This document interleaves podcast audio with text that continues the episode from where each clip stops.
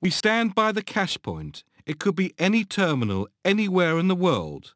Get out our cards and key in our four-digit chip and PIN numbers to withdraw our funds. The chip, of course, is embedded into the card and the PIN is our personal identification number.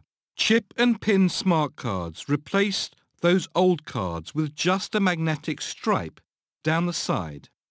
These had given rise to security concerns, including forged signatures and the ability for employees to swipe transactions through fraudulently when they took our cards out of our sight.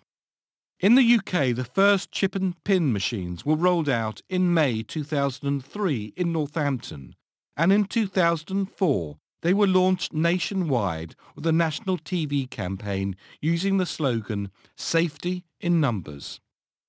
Retail Contribution Fact File A key development in the move to a cashless society Chip and PIN made customer transactions and back-office accounting and reconciliation much easier for retailers. In reducing fraud theft of cash or from staff skimming information off customers' cards, the system also lowered retailers' costs.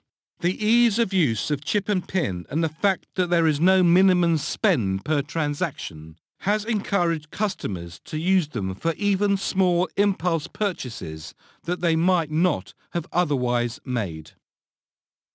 The so-called EMV technology brings together Europay, MasterCard and Visa, and it allows us to go out and pay for goods or services by entering our card numbers anywhere that accept these globally recognized brands and method of payment. With the introduction of chip and PIN, responsibility for paying the cost of fraudulent transactions passed from the issuing bank to the retailers themselves, thus giving retailers an incentive to upgrade to the new POS point-of-sale technology, even though it was expensive, rather than drag their feet with the use of the old system. What's more, since 2009, Banks have to prove that the cardholder is at fault if fraud does take place, rather than assume that it was always the customer's fault. At the same time as chip and pin was introduced, the customer sitting at their restaurant tables waiting to pay saw another step forward in payment technology.